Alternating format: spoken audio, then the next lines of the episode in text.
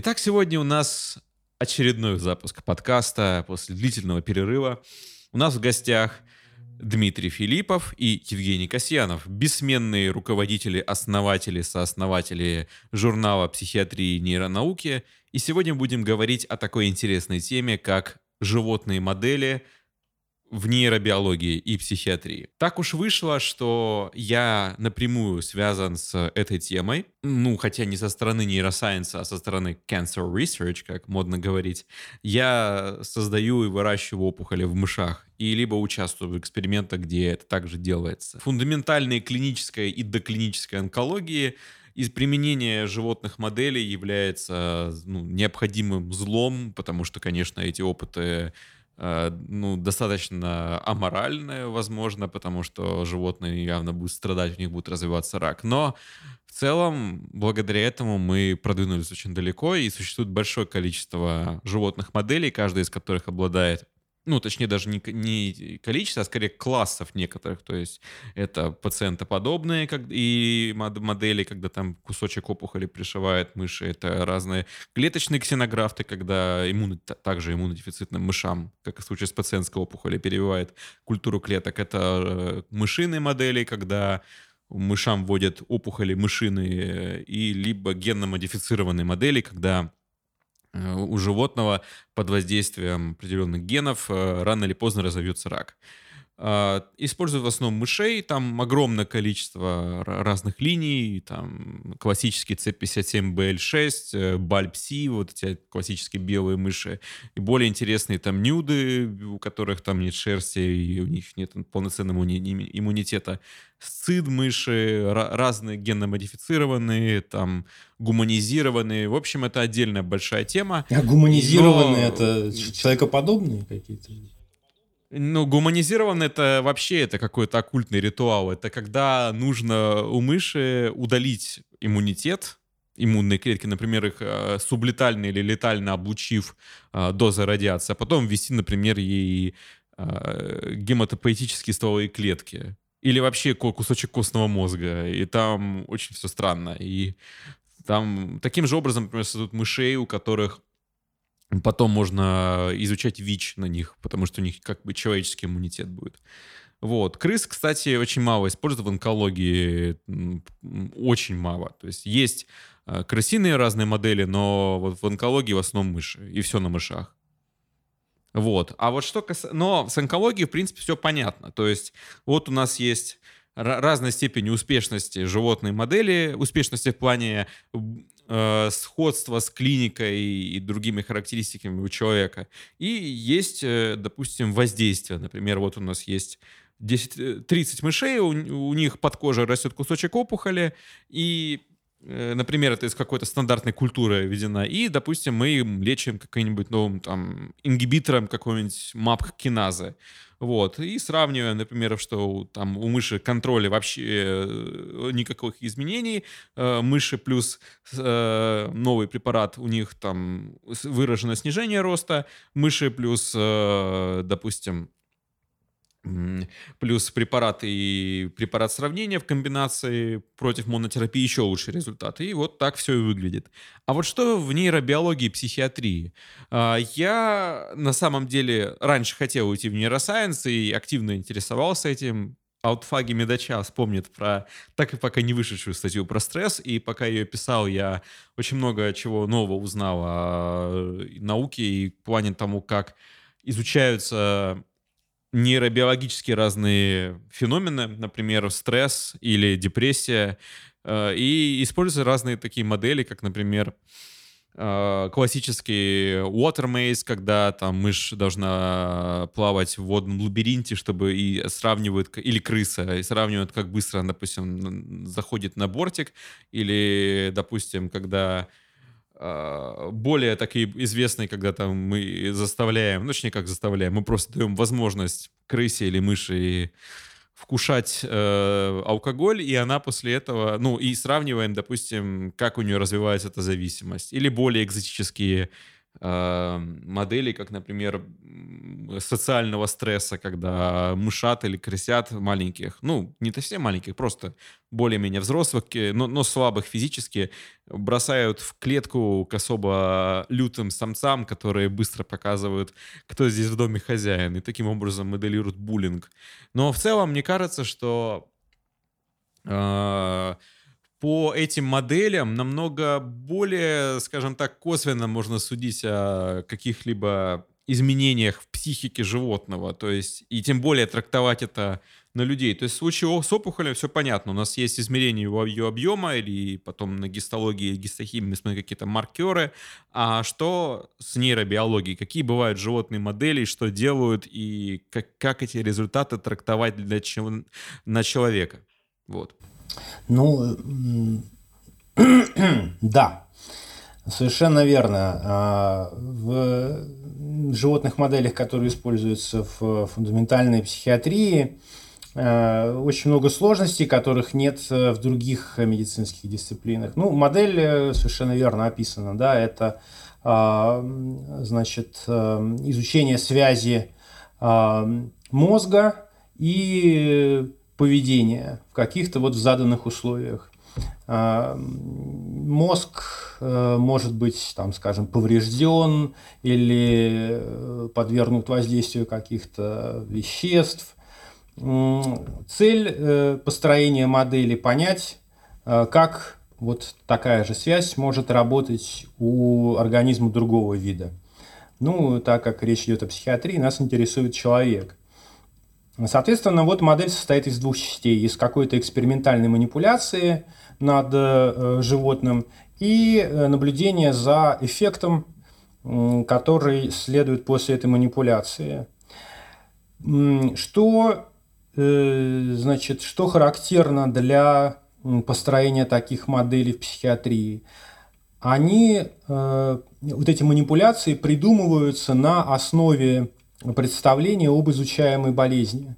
То есть прежде чем построить такую модель, формируется некая концептуальная картина болезни.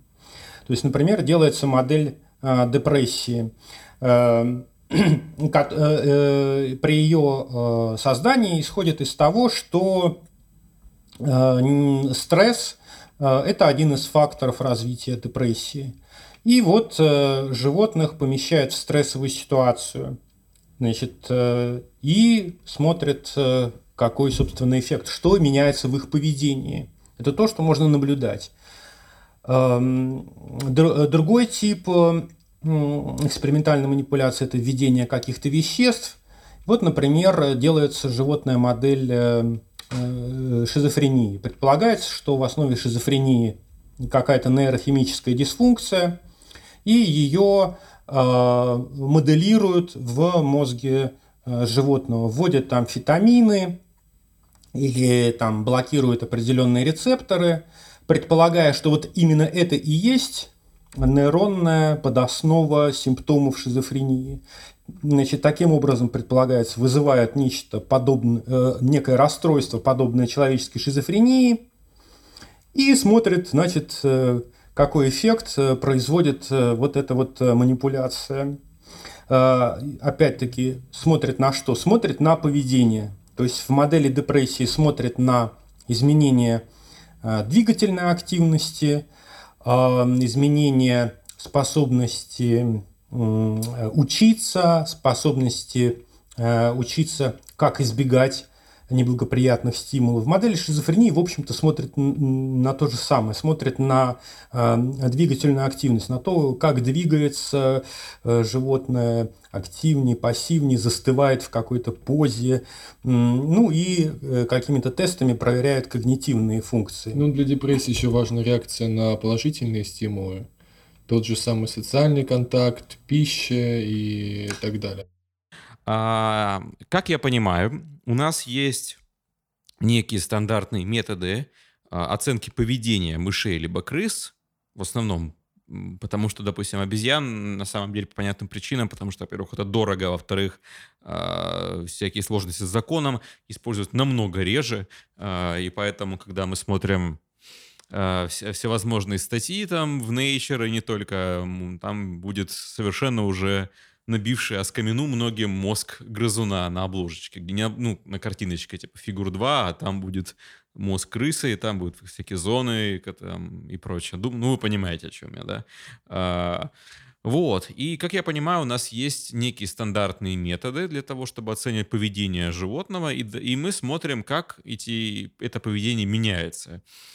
Опять же, например, почему вот я вспомнил Watermaze, это, э, допустим, это там лабиринт, там измеряется по времени, насколько мышь или крыса проходит его. Например, находит плотик или какие-то еще вещи там делает, и либо как она там плавает, э, и измеряется в дальнейшем э, вот эти вот все показатели. Э, то же самое касается как бы с прохождением лабиринтов, там тест открытое поле и многие-многие другие методы, применяющиеся в нейробиологии. А, и, но мне вот один такой вопрос интересует. Насколько это достоверно и можно трактовать на человека. Вот, допустим, мы отметили, что крыса стала хуже проходить лабиринт. А действительно ли мы можем сделать такой вывод, ну, например, что такой-то препарат влияет плохо на обучаемость или подобное? Но достоверность э, вообще любой животной модели означает, что модель повторяет важные анатомические, биохимические, нейропатологические, поведенческие особенности заболеваний человека. Однако это очень трудно представить, когда мы говорим о психических расстройствах, потому что, во-первых, мы плохо понимаем, какие есть нейробиологические, генетические а, субстраты у психических расстройств, самых распространенных, о которых чаще всего мы говорим. Это биполярное расстройство, депрессия, шизофрения, обсессивно-компульсивные расстройства, тревожные расстройства и так далее. И с достоверностью моделей в животных моделей в психиатрии, как с точки зрения э, различных специалистов, есть очень большие проблемы.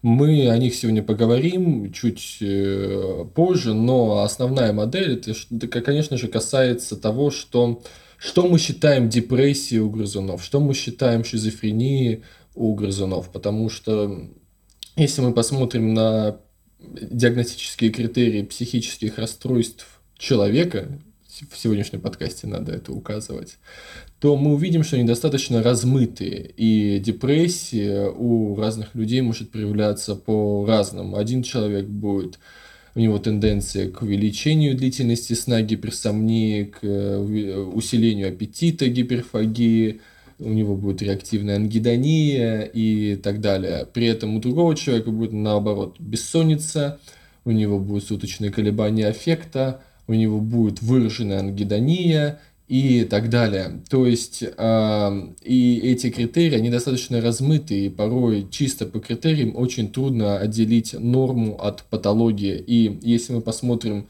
с точки зрения вот э, философии сознания на эти критерии, то э, критерии всех психических расстройств несут так или иначе субъективные. То есть очень мало объективных критериев, в первую очередь это касается лабораторных, э, любых генетических нейровизуализационных маркеров. А из объективного может быть только какие-то характеристики поведения, но опять же это очень тоже субъективно и касается того, кто смотрит. Ну, вот, в общем, и в этом и есть главная проблема того, о чем мы говорим. Э, животные не умеют разговаривать. Поэтому у нас нет данных об их субъективном опыте. У нас есть только объективные данные, значит, это поведение, ну и, может быть, какие-то, да, действительно, данные аппаратных исследований, лабораторных анализов. Вот это, собственно, самая главная проблема, которая, из-за которой э, трансляция э, достижений фундаментальной науки э, в клиническую психиатрию очень сильно затруднена. Значит, валидность любой животной модели психиатрии э, в таких вот исследованиях, она э, значит, держится на вере в то, что человек э, аналогичен животным, в том, что касается поведенческих закономерностей, в том, что касается нейробиологии, анатомии.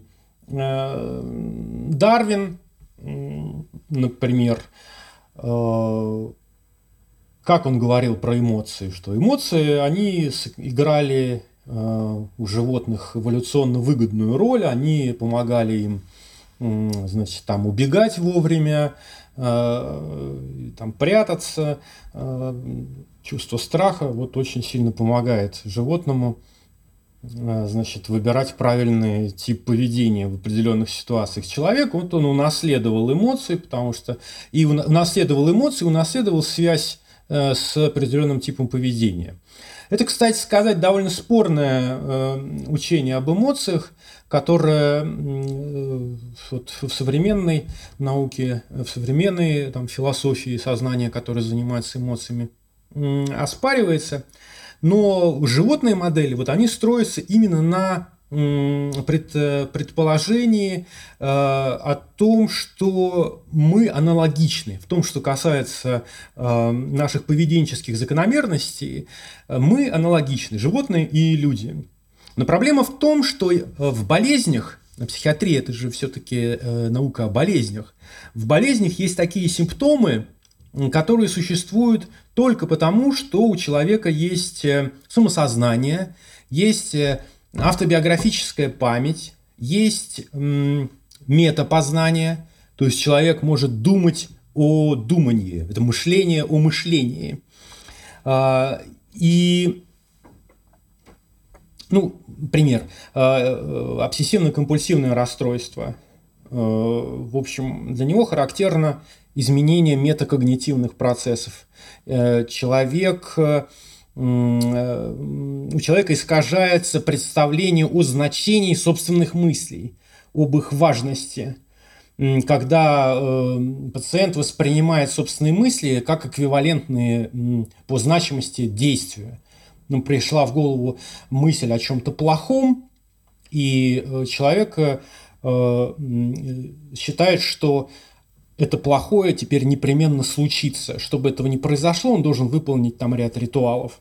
То есть искажается представление о самом мыслительном процессе. Вот как, как построить э, животную модель такой э, патологии?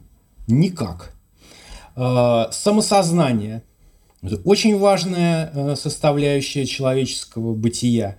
Представление о «я», э, самость – это умение отделять себя от, э, от всего мира, понимать себя как независимое существо.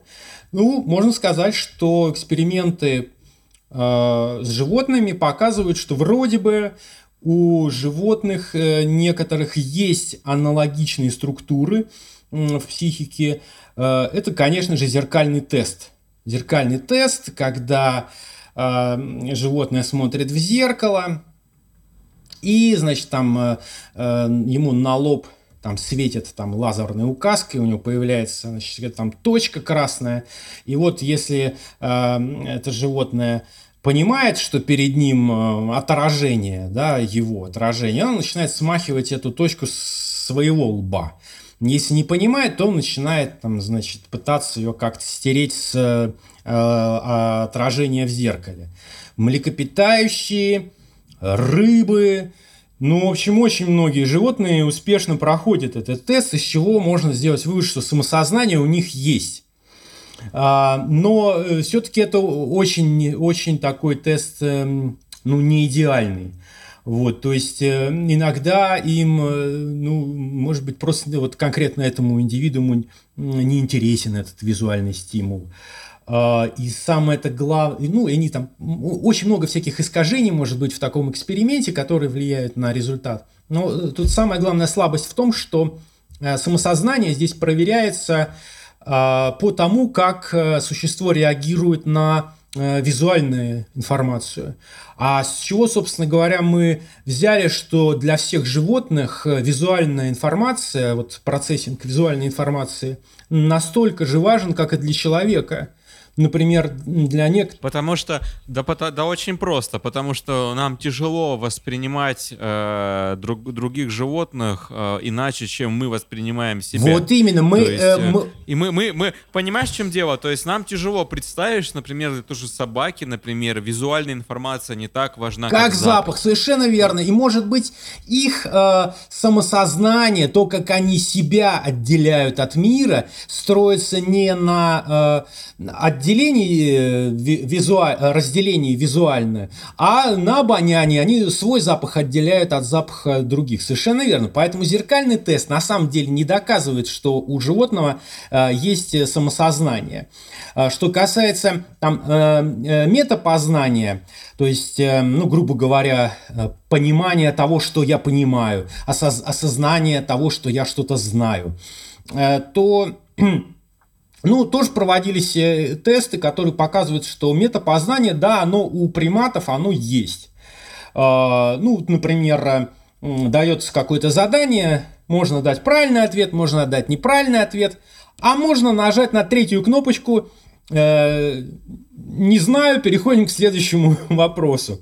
Значит, ну там, например, обезьяне показывают э, банан, и на одной кнопке будет нарисован банан, на второй кнопке арбуз, а третья кнопка будет означать, что, ну, я не знаю, я не уверена, значит, э, давайте следующий вопрос. Третья кнопка, она, ее э, следует нажимать в тех э, ситуациях, когда значит, участник эксперимента не уверен. А что такое не уверен? Это признание того, что существует какая-то градация убежденности, градация уверенности в собственных мыслях. Если обезьяна нажимает на эту кнопку, значит, она способна осознавать э, вариативность своих познавательных процессов, их вес, вариативность их, эм, как бы сказать, ценности, весомости. А, потому что там по-разному, там сначала и просто банан там под нос, значит, тычет, и понятно, да, что нужно нажать на кнопку там, значит, с бананом, а, и ей э, дается поощрение. Если она нажимает неправильно, а, ее там дубасит там током или там э, э, палкой по голове. А если она жмет на э, skip, да, то есть переходим к следующему вопросу, ничего как бы не происходит. Вот. А в какой-то момент там как-то этот банан, э, ну, очень быстро показывают еще, ну, усложняют, в общем, эксперимент. Да, действительно, животные могут, э, судя по результатам этого эксперимента, оценивать собственную уверенность, а, значит, то есть показывать наличие метапознания. Это обезьяны, дельфины, Э, показывают наличие метапознания. Но есть некоторые проблемы, опять же, с дизайном таких исследований.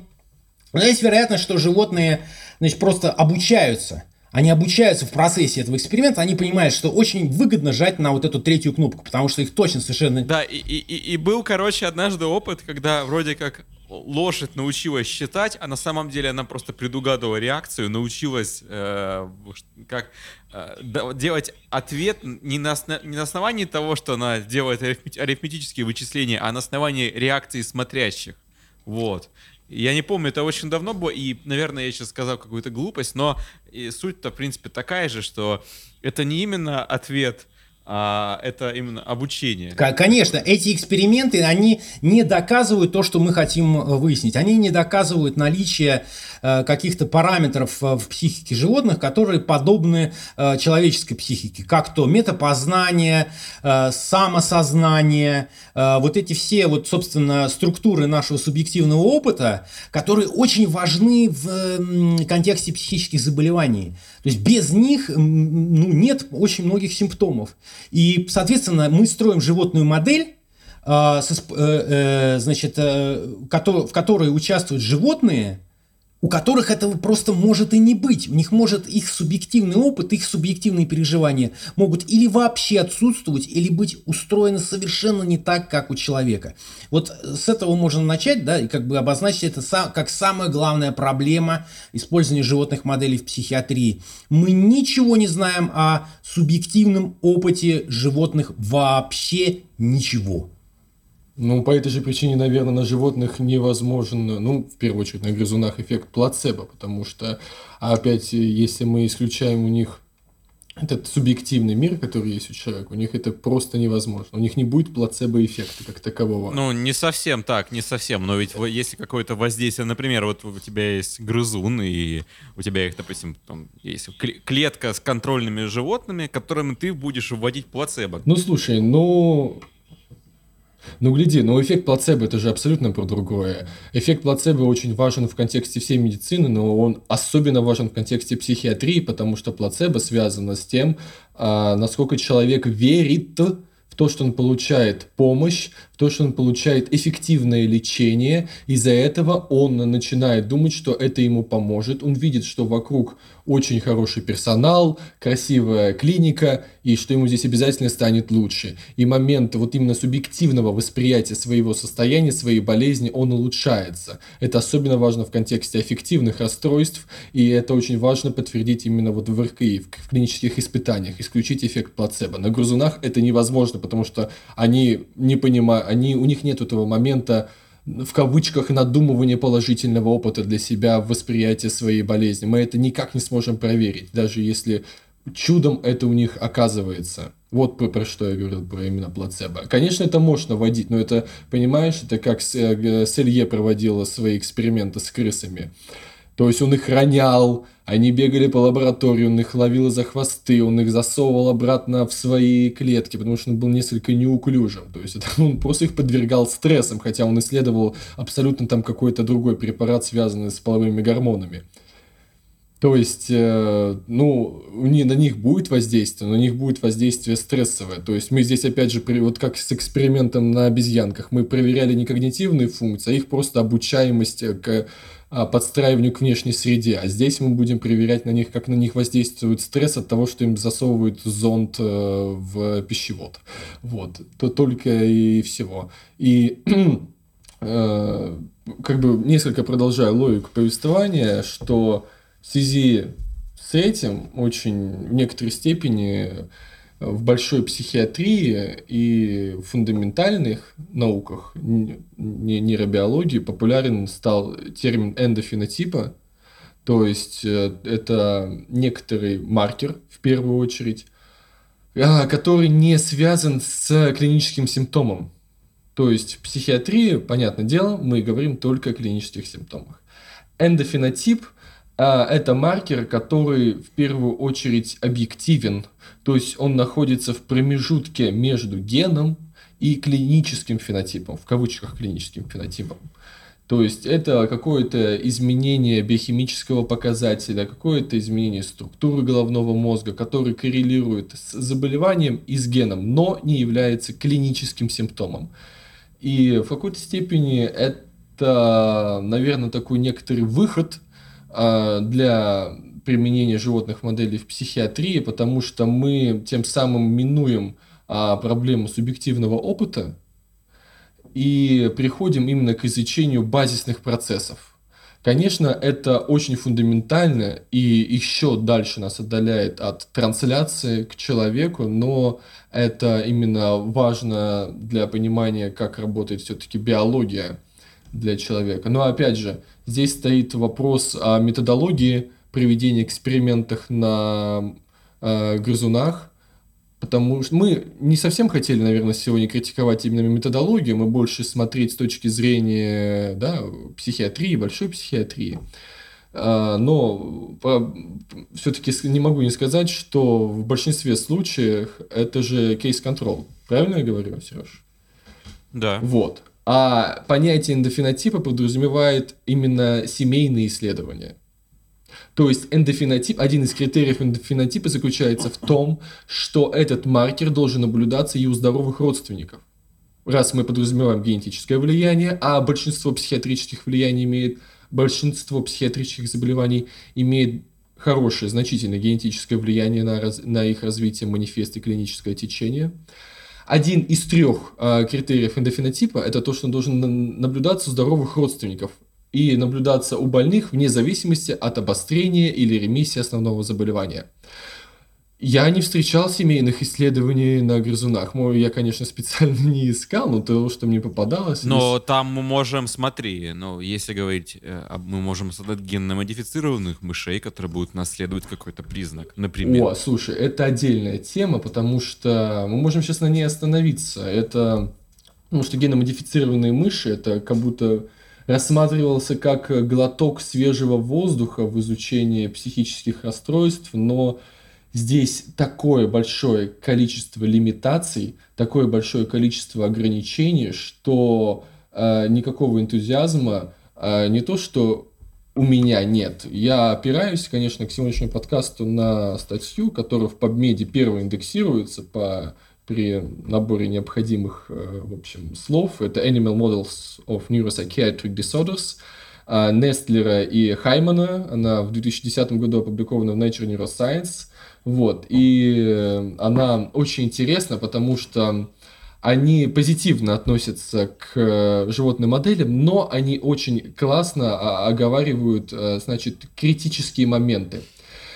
И что касается геномодифицированных мышей, это очень-очень скользкая дорожка. И на это есть несколько факторов. Во-первых, а, очень важно, насколько проникающим является тот или иной генетический вариант при возникновении расстройства. Чем более проникающий в идеале это какой-нибудь менделевский аллель, связанный с заболеванием, тем больше вероятность того, что вот этот генетический вариант а, на, продуцирует надежный фенотип у мышей. В качестве примера здесь может быть синдром э, 50 хромосомы, синдром Ретта, а также модели семейной болезни Альцгеймера – и эти модели показывают э, некоторые поведенческие и биохимические аномалии, которые соответствуют заболеванию человека. Это действительно так. Но а, когда мы говорим о э, геномодифицированных мыш, мышах, где, например, а, был изменен один общий вариант, какой-то нуклеотидный полиморфизм, комт, который часто вот связывают с шизофренией, но э, все эти исследования, как и в этой статье говорится, они должны подвергаться огромному скепсису, потому что мы видим не только огромную пропасть между клинической психиатрией и фундаментальными исследованиями, оказывается, существует огромная пропасть между биологической психиатрией и фундаментальными исследованиями, потому что, как показывают исследования на людях, психические расстройства, они полигенные. И там играют значения как и общие варианты, так и редкие варианты с большой пенетрирующими свойствами, с большими пенетрирующими способностями. И когда мы моделируем на мышах всего один единственный генетический полиморфизм, общий, который оказывает ну, э, минимальный риск на развитие того или иного расстройства, э, эти модели кажутся очень-очень странными и маловалидными, и малодостоверными. А другое, с другой стороны, если мы моделируем, например, э, большие варианты, там, микроделеции, микродупликации, вот как та же самая мутация DISC-1, которая была найдена в шотландской семье, которая, в которой очень много родственников болело шизофренией. Но опять же, а, как, э, люди, которые вот, э, моделировали э, эту мутацию DISC-1 на мышах, они считали, что они моделируют шизофрению таким образом. И наблюдали, что происходит нейробиологически в мозге мышей и внешне, поведенчески. Но а, у человека все а, крупные варианты, там, вариации числа копий генов, они увеличивают риск не только одного расстройства, они увеличивают риск нескольких расстройств. Тот же самый DISC-1, он приводит к повышенному риску развитию шизофрении, биполярного расстройства и депрессии психотического уровня. То же самое синдром э, микроделеции 21 хромосомы, он повышает риск шизофрении, биполярного расстройства и аутизма. То есть э, мы не видим этой самой м, обратной связи между биологической психиатрией. Те даже небольшие открытия, которые существуют в биологической психиатрии, они мало используются на мышах. Ну и трудно себе представить, что можно, значит, э, вывести такую линию, где будет вот 140 полиморфизмов, которые были найдены на полногеномном поиске ассоциации депрессии. Ну, такое трудно себе представить. Тем более, что все эти полиморфизмы объясняют лишь 20-30 процентов дисперсии этого признака. Ну, раз мы о мышах э, вот, заговорили, более простой такой доступный уровень э, значит, э, в этой теме, это, ну, возьмем тесты, которые Я сейчас извинюсь, я оговорился, просто сейчас прочитал микроделеции 22 хромосомы. Это важно. Да, мало а, ли, да. Свим-тесты э, с плаванием связанные когда проверяют э, в животной модели э, депрессивную симптоматику по поведению крысы в воде. Тесты могут быть разнообразные, но они все основаны на неком представлении о том, что для крысы это стрессовая ситуация. Но на самом деле для диких крыс это, это не обязательно так. Есть эксперименты, в которых диких крыс значит, приучали Э, плавать. И э, они не просто плавали, но они очень там, э, значит, с большим удовольствием плавали, ныряли, там плескались, бултыхались. То есть какой-то вот, ну, просто категорической ненависти по отношению к воде у крыс нет. Самое главное, эксперименты проводятся с лабораторными крысами. А лабораторные крысы, их сейчас сравнивают с дикими крысами. Лабораторные крысы – это вообще отдельный вид существ. Они совершенно иначе, у них физиология другая. Они не говорят даже о поведении, а в поведении они совершенно по-другому себя проявляют. Они не боятся этих людей, э, они, у них пороги э, реакции на стресс на другом уровне по сравнению с дикими крысами. Там в одном эксперименте ставили там западню в том месте, где жили крысы, Э, все лабораторные крысы попадали в этот капкан, все просто вот из-за своей вот тупости прирожденной, потому что они всю жизнь живут в лаборатории, и отцы их жили в лаборатории, и деды жили в лаборатории, и они полностью растеряли э, способность э, эм, э, идентифицировать опасность. Диких крыс туда запустили, там одна, две, три там, ну, из, из 20 попадали в западню. То есть это совершенно... Это, э, э, ошибочно считать, что эксперименты, которые проводятся на лабораторных крысах, они могут быть транслируемы даже на других крыс. Они показывают э, э, другое поведение. Э, дикие крысы, крысы, которые живут в естественной среде обитания. Более того, даже среди лабораторных крыс, то есть среди искусственных существ, это как гомункулюсы, как э, вот, э, искусственные человечки, даже среди них – есть индивидуальные различия. Кому-то может нравиться вода, а для кого-то это действительно стрессовая ситуация. Так и у людей тоже бывает. Для кого-то какая-то ситуация абсолютно стрессовая и невозможная, а для кого-то нет, кому-то нравится. То есть проблемы возникают даже вот эм, на таком уровне, не обязательно углубляться там на уровень э, генов. Э, какие животные используются, какие животные применяются в этих э, моделях. Чаще всего это крысы. Не говоря уже о том, что крысы очень далеко все-таки от человека. Э, ты сказал, что там обезьяны это это как-то стрёмно, там, с этической точки зрения, там, еще с какой-то... Ну, надо же признать, что если уж на ком-то строить животные модели в психиатрии, то это, конечно, должны быть э, приматы. Э, самые ближайшие дело, просто к там нам, еще... в общем-то, животные а... с похожим мозгом. Э, это да, э, я согласен, просто тут еще вопрос в стоимости. Вот а, я напомню, что одна мышь лабораторная, самая об, обыкновенная какой-нибудь бальпси, белая мышь классическая, стоит примерно 500 рублей. Экзотические разные модели, там уже идет и 10 тысяч, и даже 50 за штуку, вот. И а, а, а таких тебе нужно много. То есть э, для стандартного эксперимента ну, около 40, например. Не говоря уже все о, о условиях содержания, и о размерах вивария и прочее. Ну, в общем, суть в том, что ты специ специализированный какой-то виварий под них. Мне кажется, что все-таки это, ну, таких мест очень мало. И не только в России, вообще в целом в мире, что вот именно примат это очень тяжело с ними работать. Мыши и крысы есть вот повсеместно. А в чем, кстати, этическая эта проблема? В том, что они как бы более развиты, поэтому да, чем более развитая, да, тем, что... Э, тем более травматично.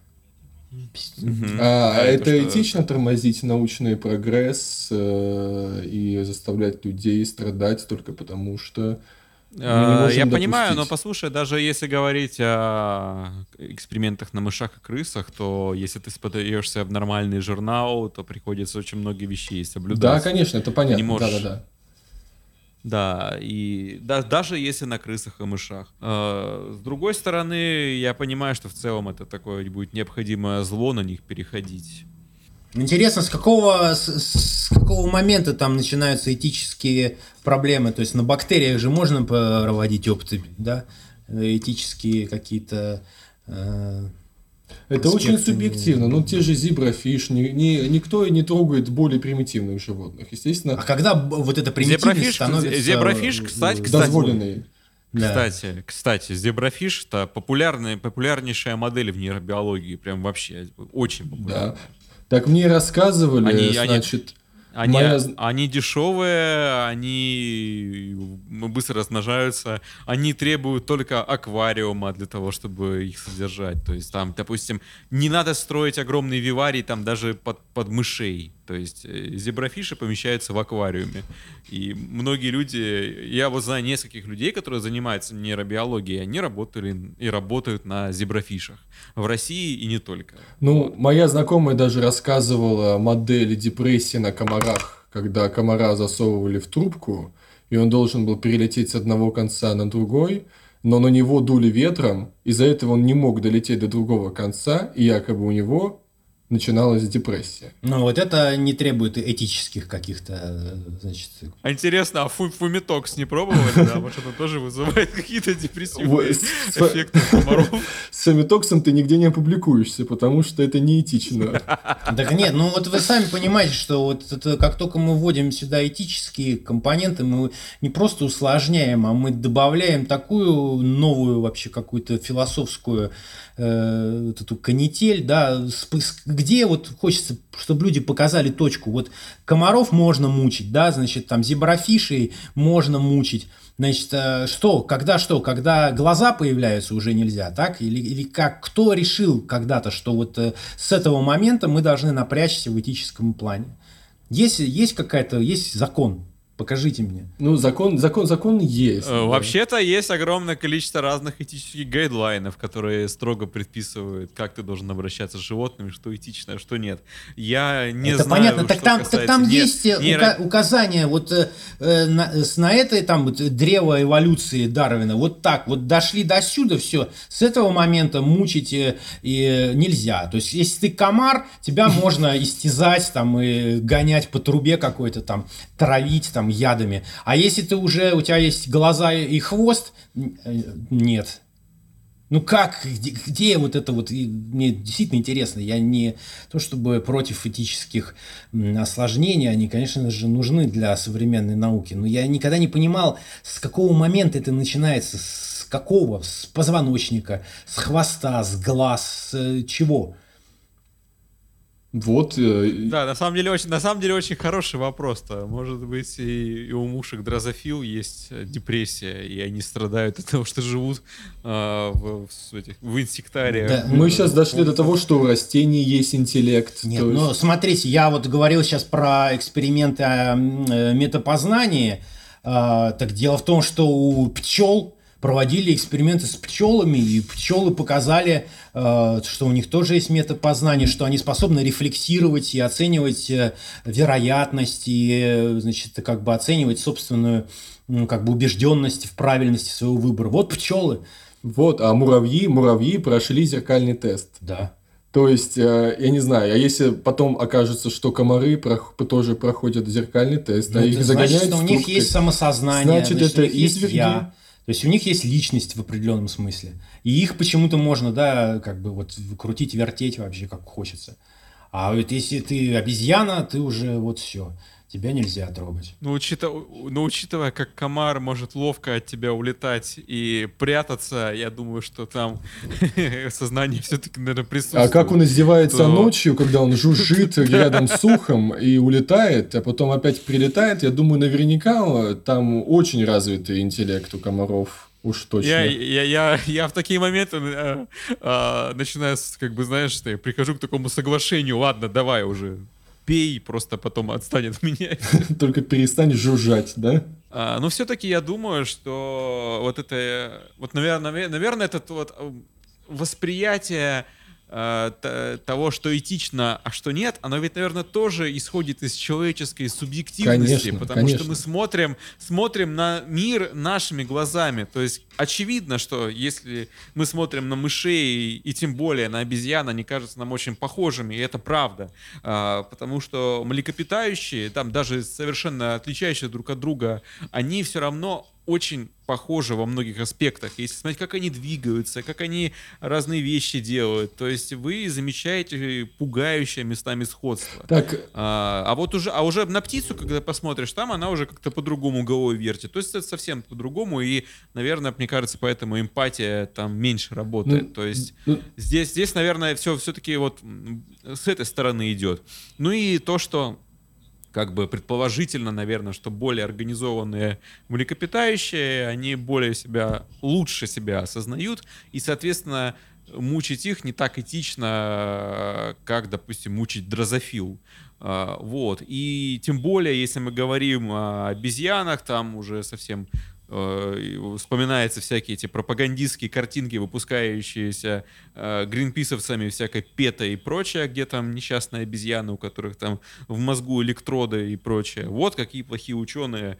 Давайте запретим опыты на животных. Да. Но при этом в а, большинстве а, стран Европы и Северной Америки, да, вообще мира не запрещено убийство животных ради еды. То есть убивают свиней, куриц, а я не знаю, убивают много животных ради еды, но не дозволяют э, сделать какой-то полезный эксперимент. Конечно, будут коллективы и лаборатории, которые очень сильно ошибались, которые делали что-то неэтично, но будут и те коллективы, те научные команды, которые, возможно, сделают прорыв и ускорят это развитие. Но так получается, что, не знаю, лобби производителей мяса пошло дальше, чем научное лобби в таком случае. Почему мы должны мучиться на комарах и зеброфиш? Потому а, что, смотри, потому что в лаборатории ты не убиваешь, ты а, Мучаешь. приносишь страдания, а страдания страшнее, чем смерть. Самое смешное. И на этом давайте на закончим деле... подкаст. Типа он быстро обрывается не, не, не, и все. Не, не, мы еще сейчас поговорим чуть-чуть. Э, в общем, смотрите, смотрите, такая вот фишка интересная. Злодеи ученые не заинтересованы в дерьмовых экспериментах на самом деле, потому что дерьмовые эксперименты нигде не публикуешь. Никто не будет бить там крыс молотками, все хотят сделать нормально, более-менее стандартизированно, чтобы податься в хороший журнал. И, соответственно, на самом деле, если уж брать животных, которые живут, например, э, где-нибудь на ферме, и которых, э, извините, сожрут потом, и сравнивать с крысами в одинаковых условиях э, цикла день-ночь, одинаковая влажность там и прочая температура, и, не, и очевидно, что к ним там будет относиться лучше, и никто не будет над ними именно издеваться. Но вот э, тут сразу же могут возникать там этические вопросы. То есть э, это на самом деле очень скользкая тема. И вот знаешь, что самое неприятное? Вот я хочу добавить э, в такую важную ремарку. А, защитники животных, слушая этот подкаст или просто задумываясь о том, что животные модели несовершенны, они начинают сразу же говорить, что вот, ребята, вы же видите, они несовершенны. Прекратите мучить животных немедленно, просто всех выпустите, все, перестаньте делать свою ужасную науку, вы не должны это делать, потому что они недостоверные, а значит, типа, оно ни к чему не приводит. Мне доводилось участвовать в нескольких спорах с такими людьми, которые мне упорно доказывали, что если животная модель несовершенна, все, у вас нет никакой нужды ее пользоваться, все, завершайте свою науку, все, больше не, не занимайтесь живодерством, потому что они несовершенны. Но мне кажется, что это очень ошибочная логика, потому что все равно, несмотря на несовершенство животных моделей, а никакая модель никогда не будет совершенной, потому что совершенная модель это просто повторять подвиги э, докторов из концлагерей. Да, из концлагерей, да, и уже тогда уже брать более-менее приближенную модель.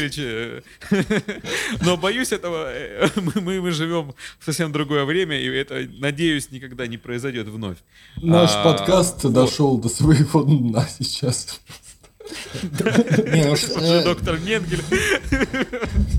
Нет, ну как бы, то есть а, любая животная модель будет и, и компьютерная модель, любая модель будет иметь свои ограничения. Важно учитывать эти ограничения для того, чтобы правильно транслировать полученные результаты потом в клинику понимая, что препарат, который там уменьшает э, стрессорные воздействия, измеряемые в виде меняющегося поведения у крыс, например, что они там менее боятся выходить на открытое пространство или лучше решат какие-то логические головоломки и там бегают по лабиринту. Э, возможно, это потом сработает на людях, но по-другому. То есть Э, зная это, мы можем транслировать такие результаты. И такие модели все равно лучше, чем их отсутствие на самом деле. А используя несколько моделей, мы можем, мы можем все равно прогнозировать многие эффекты. Вот, вот что я думаю. Э, смотри, модель... Да, я понял, что ты думаешь. Модель... Э, какая модель? Модель болезни или модель более детальная модель, так скажем. Вот, э, то есть модель какого-то конкретного м, процесса, который, по нашему представлению, включен вот в эту большую модель болезни. Значит, э, ну, если... разумеется, именно, э, разумеется, я имею в виду про такие более узконаправленные. Вот, вот мы такие модели... Мы, мы, Разумеется, мы не можем моделировать э, шизофрению или депрессию полноценно, но мы можем моделировать какие-то отдельные аспекты и вот. на них воздействовать. Вот мы как раз говорим сейчас именно о слабостях животных моделей болезней. Вот, например, существуют животные модели шизофрении. А, и вот можем э, обратиться к их минусам. Во-первых, они а, э, строятся на основании очень очень Э, упрощенного представления о нейрохимии шизофрении. Только какие-то дефекты с дофамином. Одна нейромедиаторная система обычно да. берется. Соответственно, и все изменения, которые моделируются, они вот э, связаны с дофамином. А на какое поведение обращают внимание исследователи? А, значит, э, и э, как проводятся параллели между, э, между поведением, наблюдаемым у животных, и, собственно, симптомами. Ну, вот, например, эм, самое такое очевидное – это э, точнее, так сказать, самое неочевидное в животной модели, это найти какой-то аналог для таких ярких симптомов шизофрении, значит, странные ассоциативные связи, а, значит, э, странная какая-то речь, причудливые какие-то, значит, речевые обороты и так далее. У животных этого нет, потому что животные не разговаривают. Но животные могут подавать какие-то вокальные сигналы. И вот э, считается, что какое-то неадекватное, значит, неадекватные крики, вопли, это вот некая аналогия значит, странных ассоциативных связей в речи шизофреника. Значит, а, неадекватный аффект у человека больного, его как бы приравнивают к неадекватному ответу на социальный контакт а, у животных. Значит, бред. Бред, аналогом бреда в животной модели будет нарушение социальной иерархии когда, значит, э, причем э, в обеих направлениях, когда э, индивидуум, который находится внизу социальной иерархии, вдруг начинает дерзить и страшно, э, значит, дразнить и драться с альфа-самцом, нарушая принятые правила. И наоборот, когда альфа-самец начинает э, опускаться в, по этой социальной лестнице и вести себя как абсолютно какой-то опущенный, значит, персонаж. Вот это считается, что это то же самое, что бред у человека. Галлюцинации – это э, человеческие галлюцинации в животной модели – им, э, значит, как бы соответствует э, действие с невидимыми предметами. Когда обезьяна начинает э, взаимодействовать с невидимым предметом, ну, не обезьяна, а какое-то животное.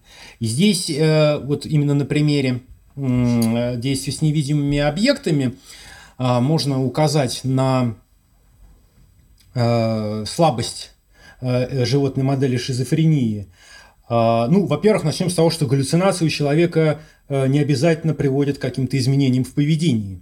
Так, а, о галлюцинациях э, психиатр узнает именно из отчета пациента.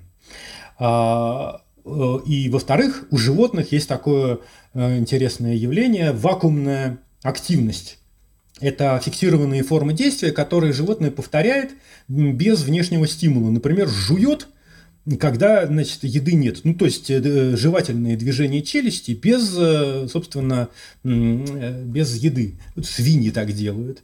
Или еноты, которые а, когда берут еду, они ее так как бы трут в руках, как будто они ее моют под водой, а воды нет, но вот они вот делают такое странное действие. То есть у животных... У, у этих, сейчас у этих самых, у э, грызунов это все возможные варианты груминга, когда они либо себя по-разному чешут, причем по-разному, то есть короткий, длинный, либо сородичи, насколько я помню, такое тоже вроде бывает. Но насчет себя, как бы, у них там прямо там они различаются, как именно крысы там или мыши там себя облизывают, чистят там. Не, ну подожди, груминг это, груминг это не вакуумная активность, все-таки это то, что направлено на видимый объект. А, а вот когда э, э, считается, что вот галлюци... Э, аналогом галлюцинации является, когда там животное взаимодействует с несуществующим чем-то. А, кстати сказать, животное может играть, между прочим. И это ставит вопрос о существовании фантазии у животных, опять же. Да. Могут ли они что-то представлять, ну, другими словами, играть, да, что-то представлять, а, учитывая, что у животных очень примитивно развита вторая сигнальная система, то вполне себе возможно, что как раз-таки воображение, то есть мышление не словами, как мыслит человек, а мышление абстрактными образами у них развито, и они могут это действительность представлять. То есть это тоже вопрос. То есть мы видим, что эта животная модель шизофрении, она вся состоит из упрощений. Начинается все с упрощенного взгляда на нейрохимию, Э, затем упрощение человеческой э, симптоматики, потому что, например, галлюцинации они очень разные бывают.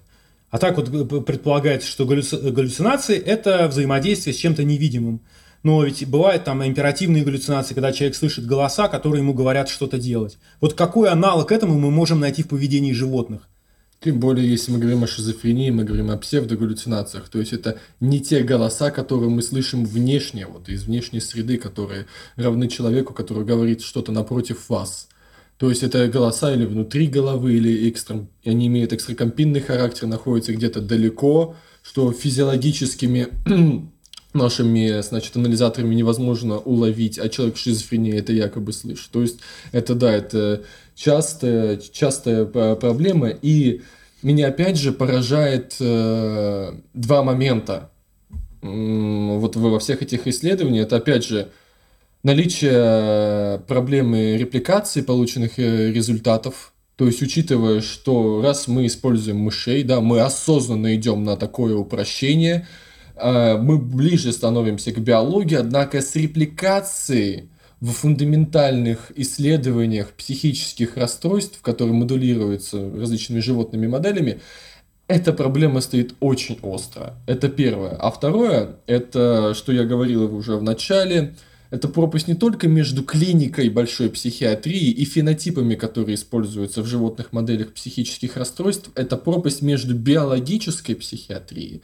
и вот фундаментальной нейробиологией. Наверное, самый яркий пример – а, который как-то по миру он прошел не особо разжигая споры между учеными.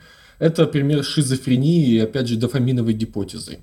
Тут два момента. Первое, что самая популярная модель а, шизофрении – это амфетамин-индуцированная локомоция. Да? А, значит, грызунам ставили амфетамин, и он повышал уровень, э, ой, ставили амфетамин, и он повышал уровень дофамина в лимбической части стриатума. У стриатума есть три Э, три, э, три части. Это лимбическая, она вовлечена в систему вознаграждения и мотивации. Ассоциативная отвечает за целенаправленную деятельность. И сенсомоторная, она участвует в формировании привычек и соединена с чувствительной моторной корой, соответственно. Так вот, а с, э, дофаминовая гипотеза, которая звучала уже, наверное, с конца 90-х годов, заключается в том, что психотические симптомы при шизофрении связаны с гиперфункцией дофаминовой системы в мезолимбических путях. И, соответственно, стриатум, как очень важная часть всей этой дофаминовой системы, именно его лимбическая часть ассоциирована с психотическими симптомами. Поэтому у людей, которые а, значит, использовали ам- амфетамин-индуцированную локомоцию на грызунах, не возникало никаких вопросов. Однако, а, это сейчас я даже посмотрю год, я смотрю год, это 2017 год, это конец декабря, я эту статью переводил для ПИН. Это мета-анализ э, ПЭТ-исследований, позитронно-эмиссионной томографии, э, значит, пациентов с шизофренией. И они там выявили, что оказывается у пациентов с шизофренией э, дофамин повышается не в лимбической части стриатума, а в ассоциативной сенсомоторной области. То есть все это время на грызунах модулировали что-то другое. Даже с привлечением а, различных нейробиологических, а, нейровизуализационных методик модулировало что-то другое. И а, учитывая фенотип, который они использовали, да, то есть это какие-то двигательные паттерны, это какие-то поведенческие паттерны, которые связаны вот с социумом, с, э, с э, мышиным или крысиным социумом. Э, это все всех устраивало. Однако здесь фундаментальные различия. Ну, то есть все начинается с того, что мы вообще плохо понимаем, какие болезни изучаются. То есть для того, чтобы строить животную модель, нам нужно точно понять, что мы именно моделируем. Да, да, да, да. Поэтому а, и вот а, ученые, которые занимаются фундаментальной нейробиологией и ученые-психиатры говорят о том, что самое выгодное это моделировать, найти какой-то а, генетическую мутацию, именно мутацию, редкий генетический вариант, который оказывает очень большое влияние и значительно повышает риск психического расстройства. Такое, а такие есть, опять же, а, такие генетические варианты, и моделировать их на грызунах. И они действительно лучше всего показывают те же самые биохимические показатели, которые есть у человека, и поведенческие, они больше похожи. Та же самая семейная болезнь Альцгеймера. Вот. И э, поэтому это, эта пропасть, она остается не только в контексте феноменологии, да, психопатологии, но а, и в контексте биологических исследований. Это, это очень поразительно. И следующий момент, что касается дофаминовой гипотезы, о том, что а вообще гиперфункция дофаминовой системы – это трансдиагностический феномен. Дофамин повышается при височной эпилепсии, которая вот сопровождается, опять же, такими же психозами. Он, оно повышается при а, психотической депрессии, при различных феноменах, которые сопровождаются психотическими симптомами.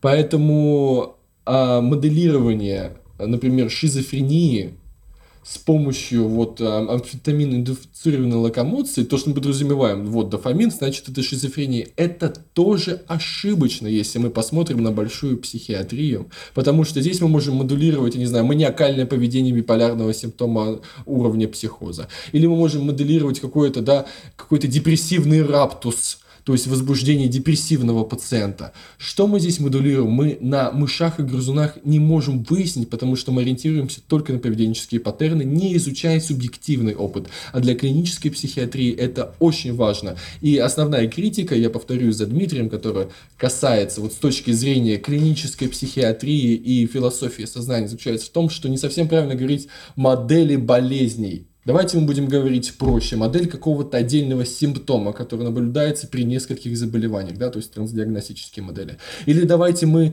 будем изучать все, что не касается вообще симптоматики. Давайте мы будем, а, значит, вводить бета-амилоид э, в мозг крысам или мышам и смотреть, значит, где что откладывается, и что мы, значит, э, моделируем, какую болезнь, что из этого получается. То есть все, что не касается именно клинического фенотипа, но именно использование такой такой э, такой фразы, именно модель депрессии, это слишком широко, это слишком большой мысленный скачок, который еще не пройден. Нету ни одной модели, это можно сказать точно, которая полностью, полностью соответствует а, нозологии а, психического расстройства у человека. Такого нет. Да, даже модель отдельного симптома, а, это тоже а, чересчур масштабная конструкция должна быть. То есть, если мы возьмем, например, э, тревожность, э, значит, когда мы используем все эти слова страх, тревога, мы же используем слова из нашего человеческого лексикона, которые описывают наши человеческие переживания.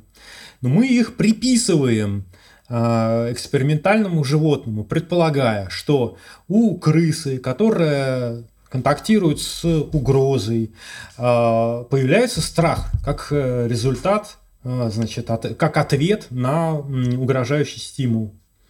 Как мы узнаем об этом страхе? Она ведет себя определенным образом. То есть мы фиксируем поведенческие реакции, мы фиксируем физиологический ответ. Из этого мы делаем вывод, что крыса испытала страх. Соответственно, дальше будут, э, мы уже придумываем лекарства, которые будем давать этой крысе и э, отмечать, что изменилось в ее поведенческих реакциях, и из этого делать вывод, что лекарство снизило страх, освободило ее от страха. Так, собственно, и придумываются транквилизаторы – но дело в том, что мы ведь а, при такой интерпретации вот этого эксперимента мы а, наши человеческие пред, а, представления о субъективном опыте, мы их как будто бы вкладываем внутрь вот этой вот крысиной модели. А, и э, э, это ошибка, это, это, это существенная концептуальная ошибка. Мы не знаем, что происходит в сознании крысы в этот момент. Все, что мы видим, мы видим ее поведенческие реакции. А, а мы пытаемся ей, ей, ей вложить в нее эмоции, Конечно. которые доступны для понимания человека. Совершенно верно. Э, человек, который приходит э, к психиатру с жалобами, он жалуется на самочувствие, он жалуется на свой субъективный опыт, который для него болезнен и которого он хочет избавиться. Вот в чем дело.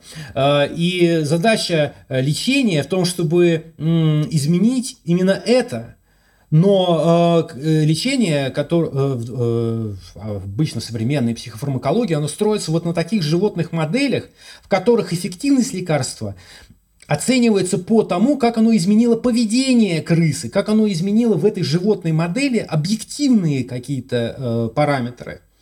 И это, это довольно серьезная проблема.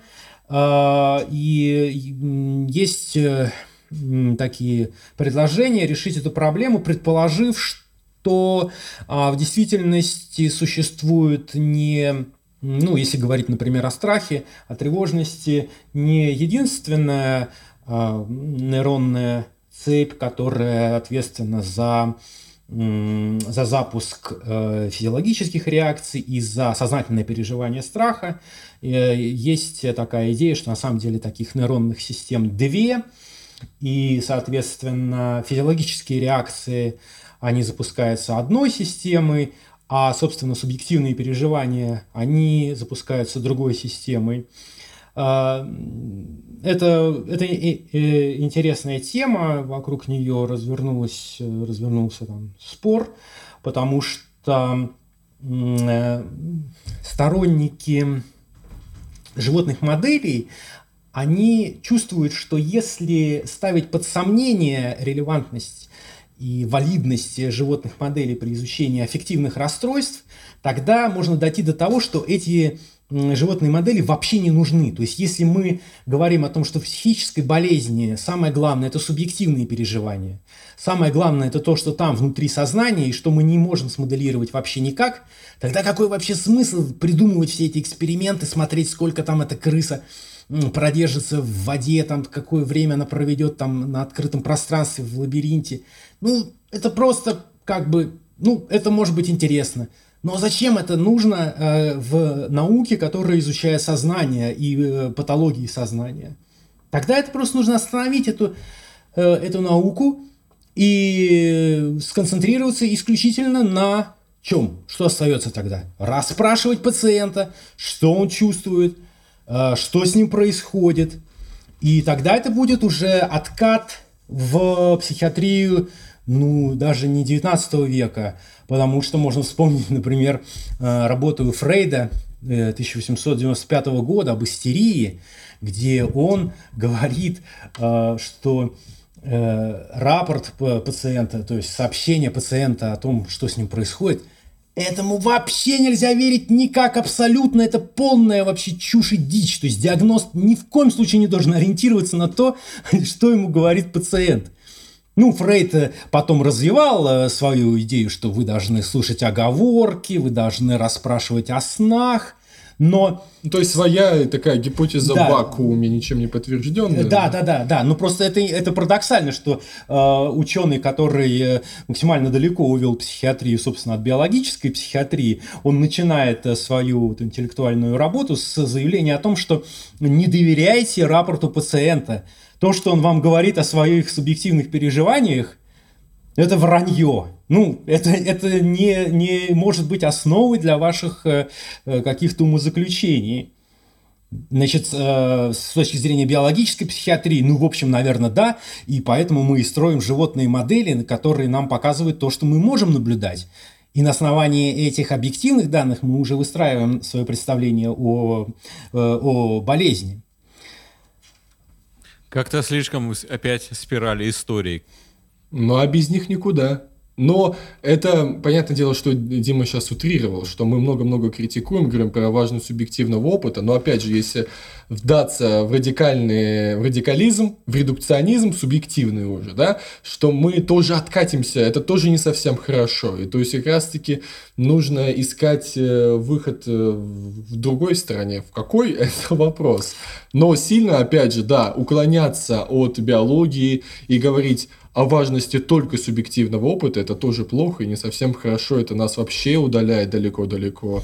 Потому что касается тревожности, например, защитники, а, значит, вот представления о неких двух нейронных а, цепях. Одна из них отвечает за сознательное, а, то есть за субъективное переживание тревожности, а вторая запускает физиологические реакции, которые можно объективно наблюдать. А, значит, вот защитники этого представления говорят, э, приводят э, примеры э, из фундаментальной Ты скажи. Кто именно? Ну, Джозеф Леду, да, Джозеф Леду, замечательный писатель, как раз специализирующийся на тревожности. А, он приводит примеры, значит, три состояния, которые натолкнули нейронауку на представление о том, что человек может переживать нечто, и не осознавать это.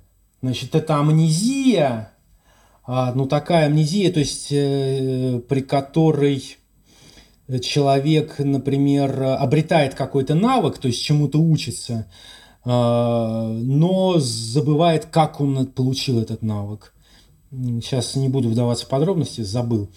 Второе состояние – это состояние по-моему, связаны с каким, которые возникают после каких-то операций, э, в которых нарушается связанность полушарий, и там фактически фиксируется то, что разные полушария как будто... Да, это иссечение мозолистого да, тела. Да, да, да, когда они функционируют как отдельные вообще субличности фактически.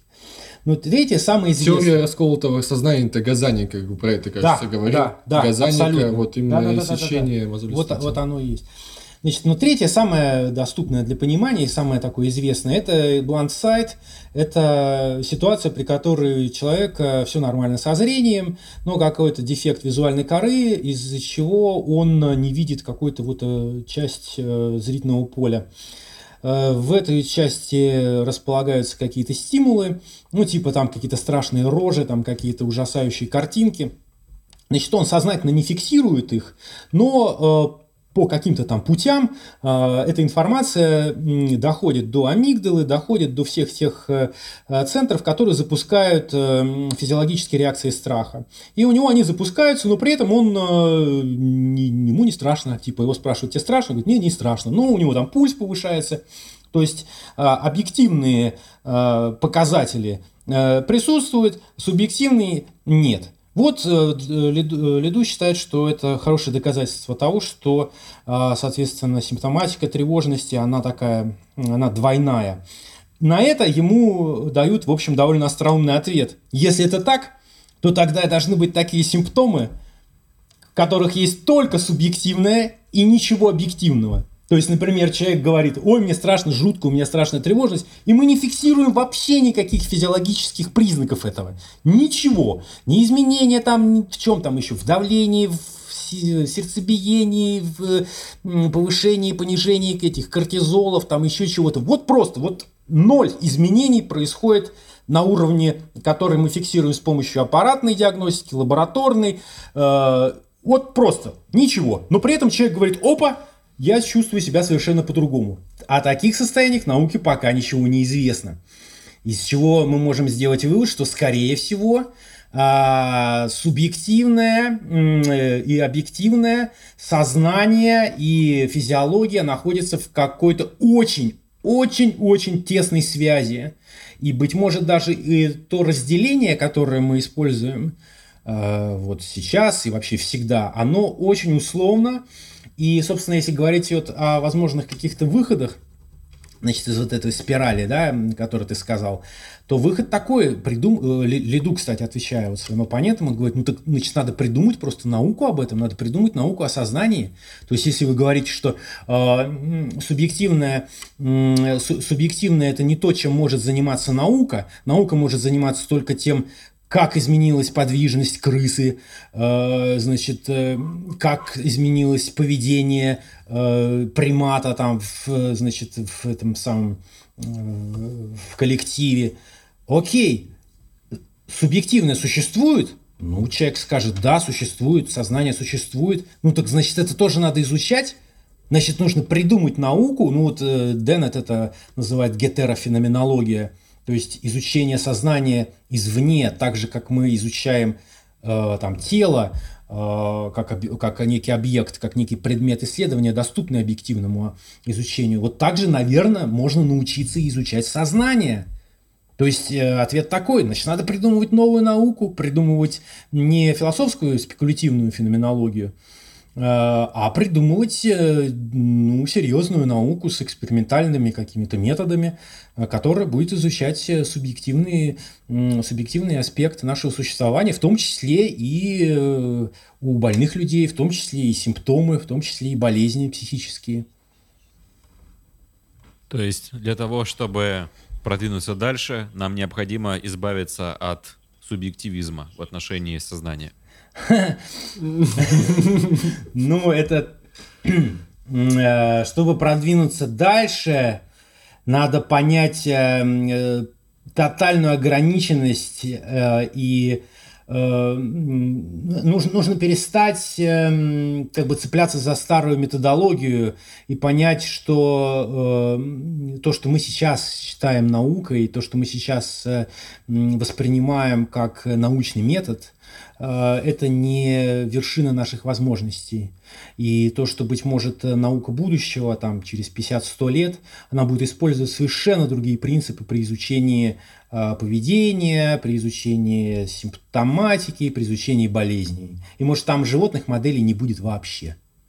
Да, и э, самая важная часть каждой статьи – это ограничение – и парадоксально, что они не, не такие большие по объему, обычно они очень односложные и просто идут в виде перечислений, но на самом деле, если писать все ограничения нормальные, то там ну, очень вот, тогда, много. Тогда автор просто признается в том, что, ну, как бы он же не может говорить, что э, я вот пришел к такому выводу, а дальше, но и три, а, три страницы. А выводы, выводы идут после лимитации обычно. Так вот, ну, так это, это на, на то и есть. Да, это Хор хороший автор всегда напишет, почему, почему он не прав. статьи но, есть ограничения. Но да. Э, вот в этом-то и суть, потому что мы как раз-таки избегаем этого огромного мыслительного скачка. Модель депрессии, модель шизофрении. Если описать все лимитации, то это станет понятнее рецензентам, это станет понятно читателям, это будет станет понятно даже тем журналистам, которые потом делают абсолютно непонятные заголовки. Это очень важная часть.